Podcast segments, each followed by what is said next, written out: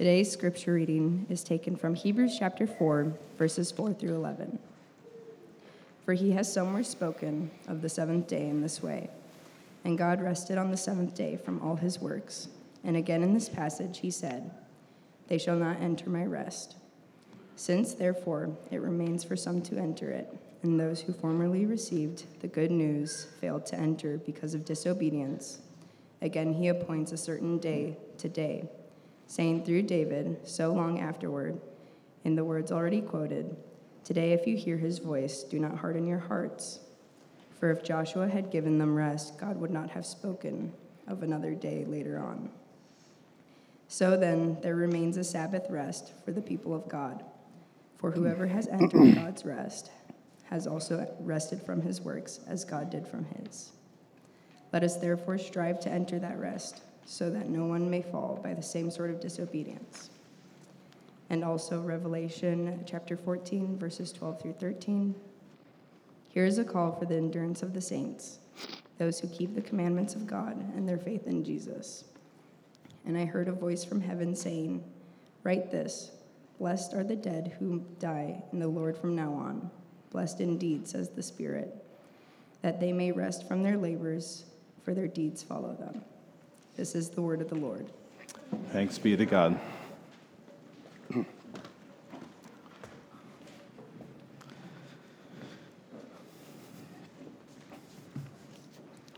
Good morning. I want to add my welcome to everybody uh, that's welcomed you before, and you'll see the strength of my voice is not what it should be this morning. So we'll pray for the Lord's uh, help. Thanks for everyone who's filling in the service for me. I am recovered from my sickness, but the voice is always the last thing, uh, seems like, to, to return. I'll remind us that during this Advent season and Christmas season, we've been looking at our desires as human beings.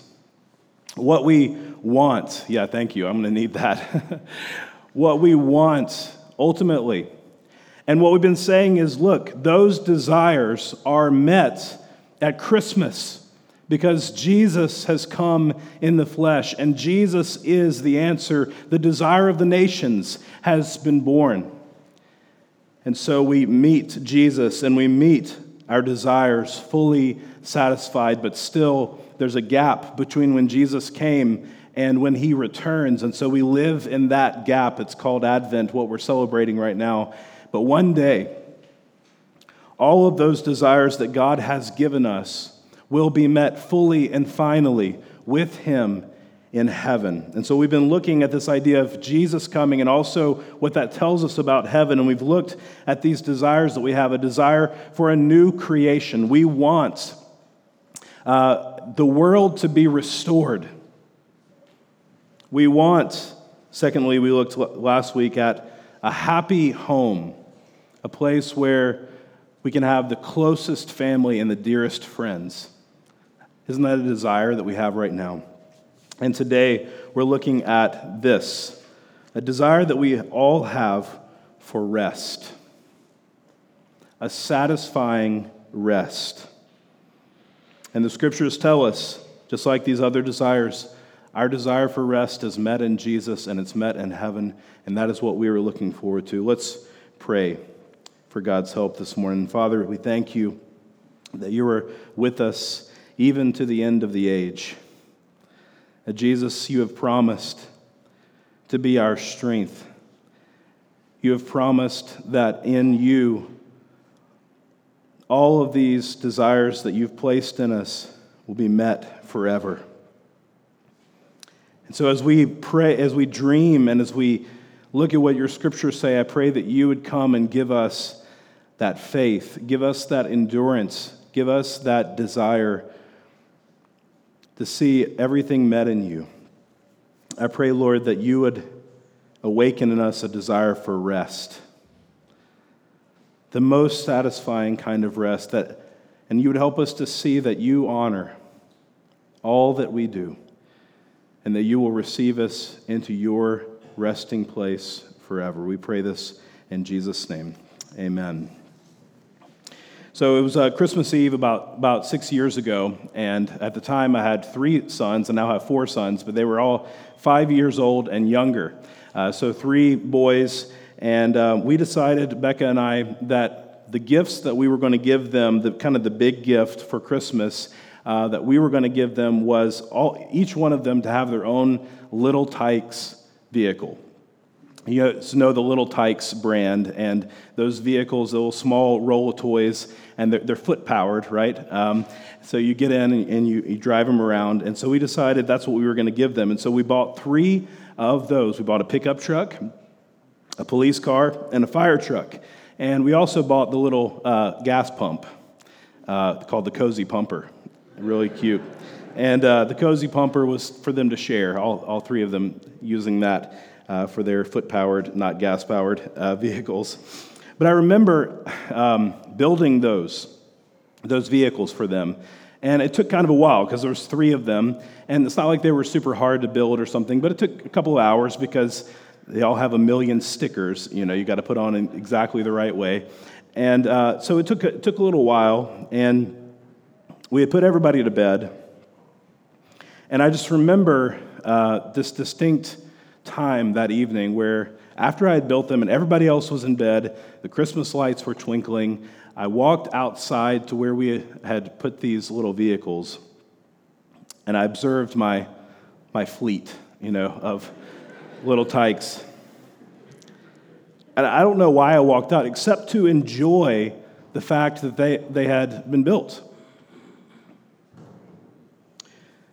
I enjoyed the fact that I had put them together, and I enjoyed the future joy that they were going to have when they experienced them. I knew that my work would matter to them, and it seems like a really silly example, but I'm guessing that you have those moments where you kind of you look back on something that you have done and you say, pretty proud of that, and I think this is good. There's a, there's a work, but there's also a satisfaction in the work. And I knew that it would make a difference. We ended up using those uh, Little Tikes cars for years until the Arizona Sun won, you know, that uh, battle. And as it happens, I have a toddler again in the Lord's providence. Uh, seven years later, we're doing this again, and we got a little Tikes uh, box waiting right there in the, uh, the living room for me to put together. Those moments are rare, but I know that you've probably had them. Something is complete, and something is satisfying in its completion. You have this sure knowledge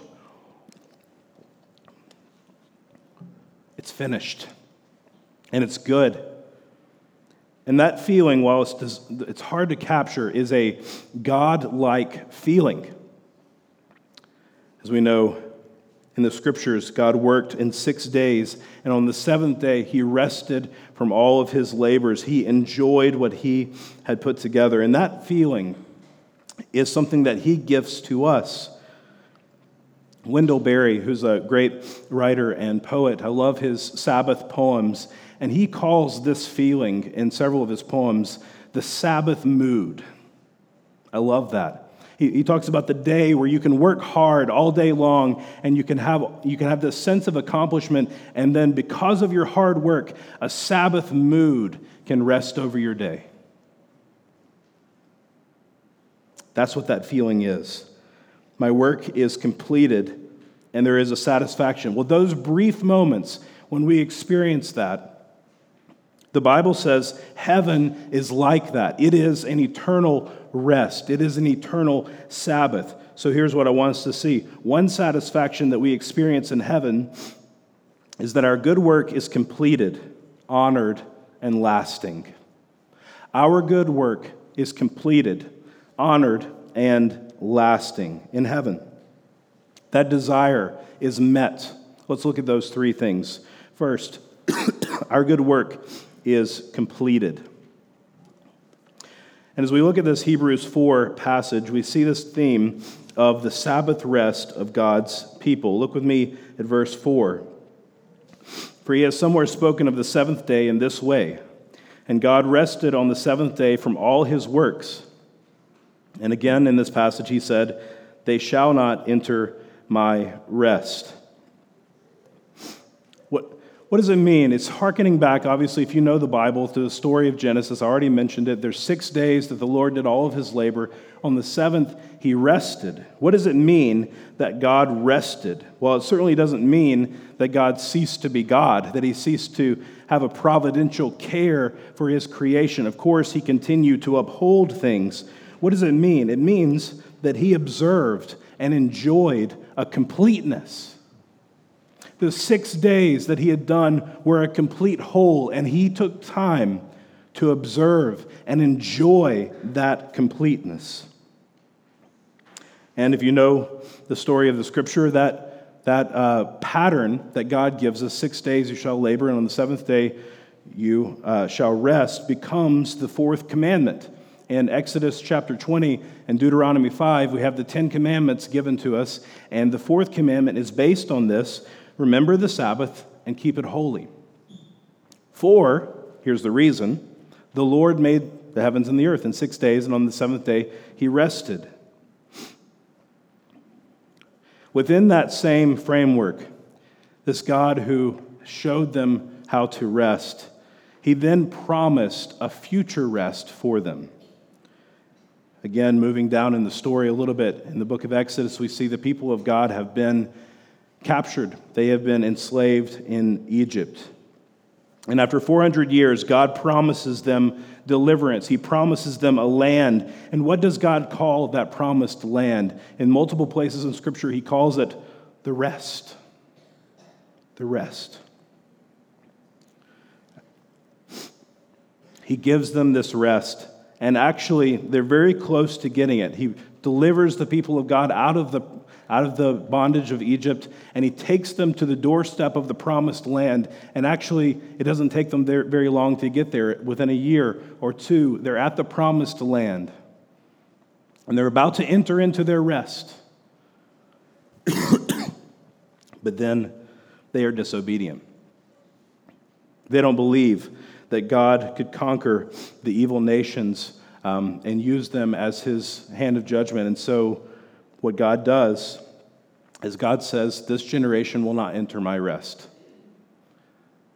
And he causes them to wander 40 years in the wilderness. That's what is in the backdrop of this Hebrews passage, where he says in verse 6 Since therefore it remains for some to enter, and those who formerly received the good news failed to enter because of disobedience, again he appoints a certain day, today, saying through David so long afterward in the words already quoted Today, if you hear his voice, do not harden your hearts.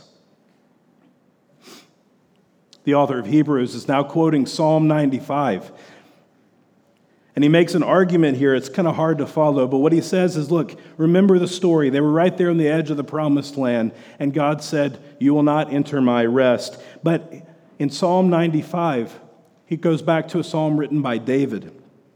And David says, Today, if you hear my voice, do not harden your hearts. And so, if you kind of follow what he's saying, look, they ended up getting into the promised land. They wandered for 40 years, but then they went into the land and they got that rest.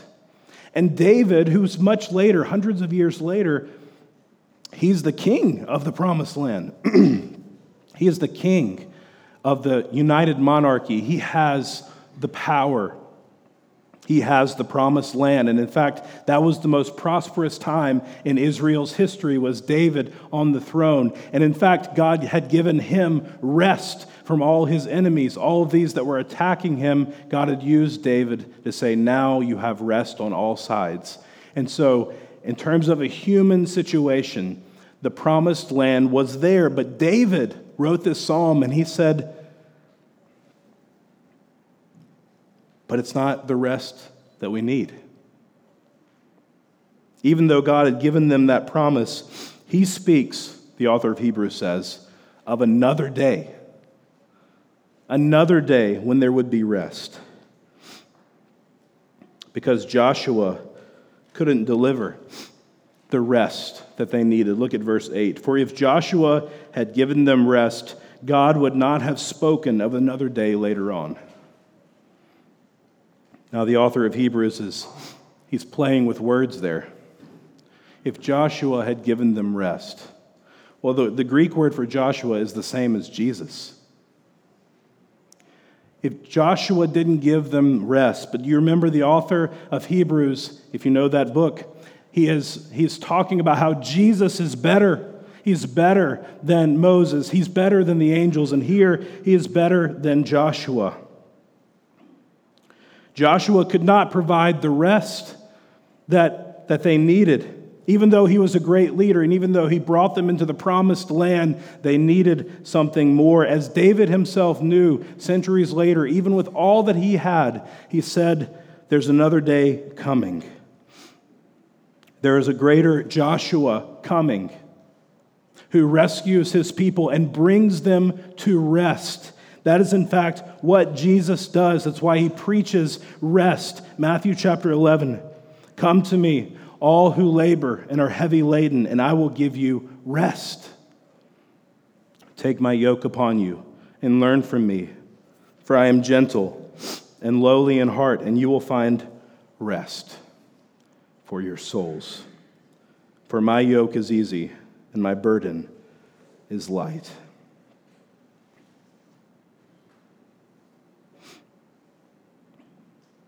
To know Jesus Christ is to enter into the rest of God.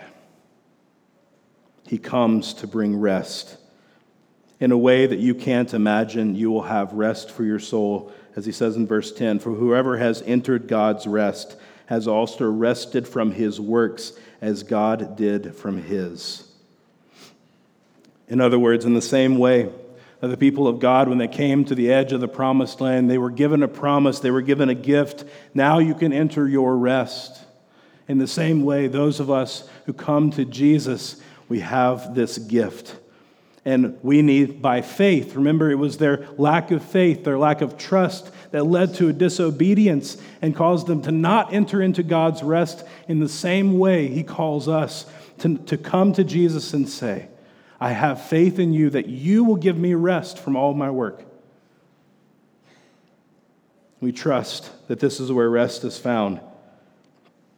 You must receive him by faith. You must today hear his voice and not harden your hearts as they did when they looked on the land and didn't have faith in God. That we need also to say, This is the resting place. It's not found anywhere else, it's found in Jesus Christ.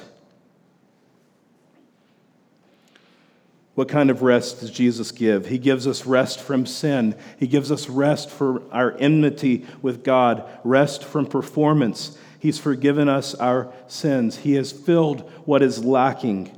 He has brought us into His family.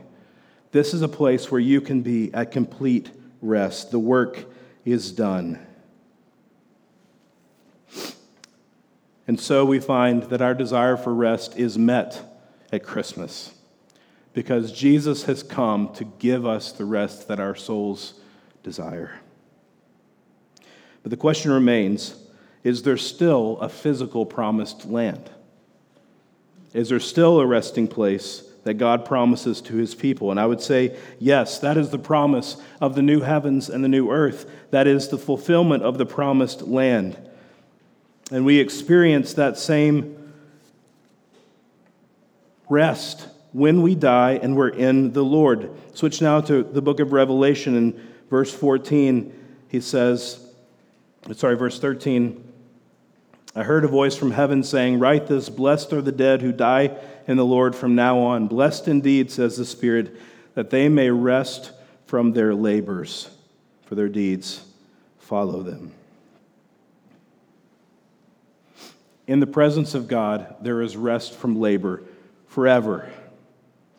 Our work is completed. That is the promise of the new promised land. When you come there, God says, you can rest. Your work is completed. Now, I'm using that word completed rather than the word finished because I don't actually believe that in heaven our, our work is finished. I believe because the scriptures indicate to us Adam and Eve worked and had they had a garden to tend and keep before sin came in the world and in the new creation I have to assume then that that we will have work to do, good work to do. But in the same sense that God doesn't cease being God, when he finished the six days of labor, we can also know that this life is completed.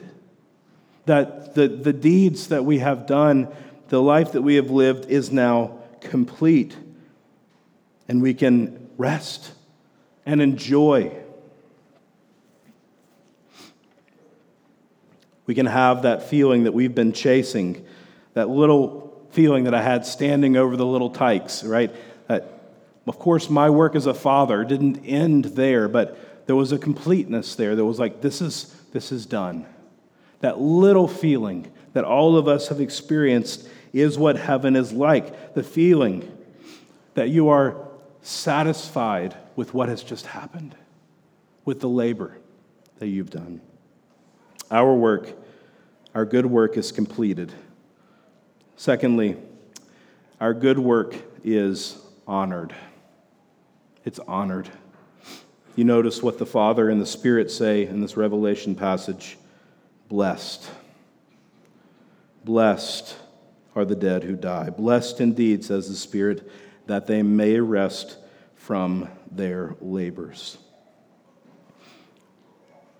In heaven, it's not just that our work is completed, it's that our work is honored and blessed. We may know something of a feeling of blessing over our labor. We may, for instance, know the feeling of a boss who says, Good job. We may know something of a spouse who says, I appreciate what you're doing. Maybe. Maybe we know something of a friend who says, Thank you for being there. Thank you for being a good friend. Maybe we know something of a parent who says, I'm proud of you. Those things are not guaranteed. Maybe you've had one or two of those. If we know something about that, I would suggest to you that it's nothing compared to the blessing of hearing the God of all creation honor us for the work that we have done. Do you remember the story that Jesus told of the, the talents, the, the different talents that are given out? This a parable that he says, and to each one is given, given differing amounts, and you these servants are told to do something with these, these talents. And do you remember what, the, what he says to those who have done well? It's it's the affirmation that every single soul wants to hear. Well done, my good and faithful servant. Well done. Can you imagine receiving the final commendation of God? Well done. You did well. Blessed are those who die. Blessed indeed, for they may rest from their labors. I love Hebrews chapter 6 tells us this. This is so powerful. For God is not unjust so as to overlook your work and the love that you have shown for his name in serving the saints as you still do. Isn't that so encouraging? The author of Hebrews says, God is not unjust. He doesn't overlook the work that you do. He doesn't even overlook the love that you show, love, costly love that you show to other people. He's not unjust. He sees your work, He honors that work, He blesses that work. Our good work is complete, our good work is honored. And third and finally, our good work is lasting. Lasting. Do you notice at the end of verse 13 in Revelation, he says this that they may rest from their labors, for their deeds follow them. Their deeds follow them. Our deeds follow us after we die. What does that mean? It means, at the very least, that what we do here matters somehow for eternity. And I would say that that is part of the desire that you have for rest. Again, to refer to Wendell Berry, the great poet, I love this Sabbath poem that he has. It's stuck in my mind for, for years. And he's writing this poem about a letter that he received uh, criticizing him. And he's wondering in his mind, how, is, how am I going to respond to this criticism? And the end of his Sabbath reflection is this the mind is broken by the thousand calling voices. It is always too late to answer. And that is why it yearns. This is your mind. It yearns for some hard task, lifelong, longer than life, to concentrate it and make it whole. And of all the swirling things that are happening in my mind, he says, that is why there emerges this desire for a lifelong and longer than life task to concentrate my work. That is true of every single person. This is actually what the Bible teaches that our task is lifelong and it is longer than life. It's not just in the book of Revelation. Let me give you a couple of other examples. Colossians chapter 3 Whatever you do, work heartily as for the Lord and not for men, knowing that from the Lord you will receive the inheritance of your reward. You are serving the Lord Christ. He's saying the thing that you need to do is work hard for the Lord because your work will matter for the inheritance that you receive, the reward. Or how about 1 Timothy 4? Have nothing to do with irreverent, silly myths. Rather, train yourself for godliness. For while bodily training is of some value, godliness is of value in every way because it holds promise for the present life and also for the life to come. Isn't that amazing? The, the, godliness, your pursuit of purity, your pursuit of taming your tongue, your pursuit of sanctification in your whole life, he says, is of great value now, but it also has value for the life to come.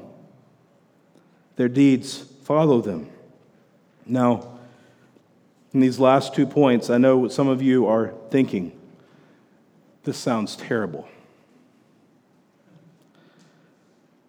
Because when I think about my good work being completed, or I think about my good work lasting, I'm not sure that I deserve the final commendation of God well done, good and faithful servant. I'm not sure that I want my deeds to follow me. I'm not sure that I want it to last. This is terrible because I've done things that I'm ashamed of. I've, I've been insufficient. I don't want a reminder for eternity of my deeds. But, friends, you are forgetting the rest that you have in Jesus. The first rest that we talked about. You're forgetting the gospel because the sins and the failures do not follow you. The sins and the failures are placed on Jesus Christ.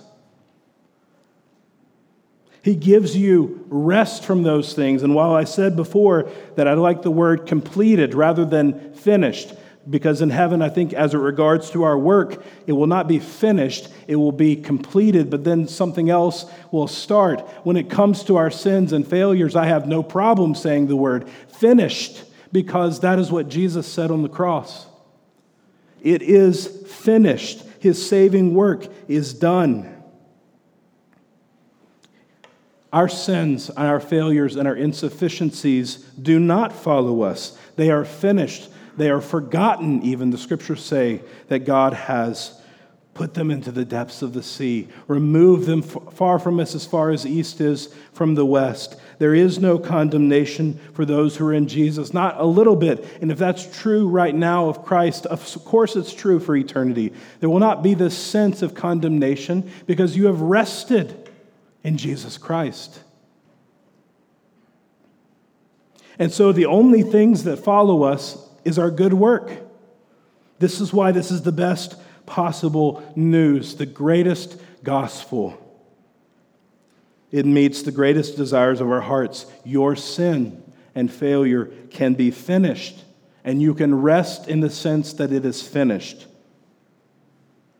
But your good work will be blessed, recognized, and will continue to have fruit. What do we do while we wait in this Advent gap for the rest that our hearts long for? Well, John tells us in this revelation passage, what we should do, or do is endure. Endure. Verse 12. Here is a call for endurance of the saints. Those who keep the commandments of God and their faith in Jesus. Here's a call for endurance. This is why I'm telling you this, John says. This is why I want you to know that the Spirit and the Father will say, Blessed over your work, and they will give you that rest, and that your deeds will follow you. Why I want you to know that right now is because I want you to have endurance for doing the good work that God has given you. And he says, those who keep the commandments of God and their faith in Jesus. Well, faith in Jesus is what saves you. That's that, that rest. But the commandments of God show you what good work is, what you should do with your life, this obedience to God's commandments. This is what continues. Endure. The small thing that you are doing that no one is noticing. And yet, you know, is a faithfulness that God requires. Continue to do it. That one person who you are loving, who is difficult to love, and it, they don't seem to reciprocate, and there doesn't seem to be movement, the Lord says, keep loving them. That child that's taking up every bit of your energy, every bit of yourself, seems like. You keep caring for them keep caring for him or her. You keep praying, you keep working, you keep going because God sees your work. And that work matters to him, and that work is something that he honors and he will one day reward. And he will use that work for all of eternity. One day your life's work will be complete. That's the picture. You can imagine your whole life and the Lord placing a bow on it and saying, complete. Now, I have no idea what good work then follows that. But I know that in this sense, there will at least be this rest from this labor. Whatever it is that God has called you to do in your life right now that is difficult, one day will be complete. One day will be honored and one day will be seen for its lasting consequences for eternity. This work will be done. And the satisfaction that we only experience every now and then, seeing a completed whole, will be our very life. Let's pray.